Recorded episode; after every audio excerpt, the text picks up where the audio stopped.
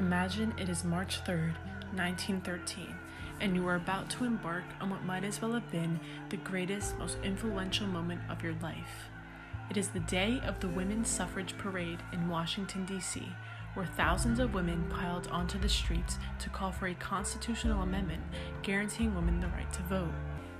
While women had been fighting hard for suffrage for over 60 years, this marked the first major national event for the movement. You were quick to notice that this huge parade was being spearheaded by none other than figurehead Alice Paul, who made the clever decision, along with other organizers, to hold the event just one day before President elect Woodrow Wilson became inaugurated. However, not all spectators were in support of the movement. The giant crowd of suffragettes only grew louder in volume as they were attacked, and by the end of the day, over a hundred women had to be hospitalized for injuries. However, the women did not give up. They finished the parade. Their experiences led to major news stories and even congressional hearings. Historians later credited the 1913 parade for giving the suffrage movement a new wave of inspiration and purpose.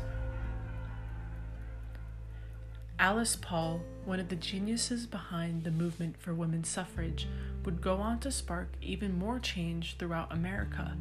A vocal leader of the 20th century women's suffrage movement, Paul advocated for and helped secure passage of the 19th Amendment to the U.S. Constitution, granting women the right to vote. Paul next authored the Equal Rights Amendment in 1923, which has yet to be adopted. She organized parades and pickets in support of suffrage, her first and the largest being that one in Washington, D.C. in 1913. She was unrelenting in her fight to gain women the rights that they truly deserved in America, even if it meant putting her own life on the line. And in January of 1917, this is exactly what happened. Paul and over 1,000 silent sentinels began 18 months of picketing the White House, standing at the gates with signs such as, Mr. President, how long must women wait for liberty? They endured verbal and physical attacks from spectators, which only increased after the U.S. entered World War I. Instead of protecting the women's right to free speech and peaceful assembly, the police arrested them on the flimsy charge of obstructing traffic. Paul was sentenced to jail for seven months, where she organized a hunger strike in protest. After enduring so much, it was in 1918 that Wilson finally announced his support for suffrage.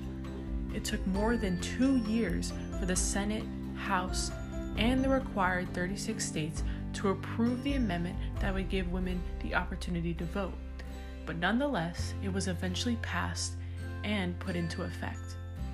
It is quite evident that Alice Paul never planned to give up, lest her ultimate goal would never be achieved.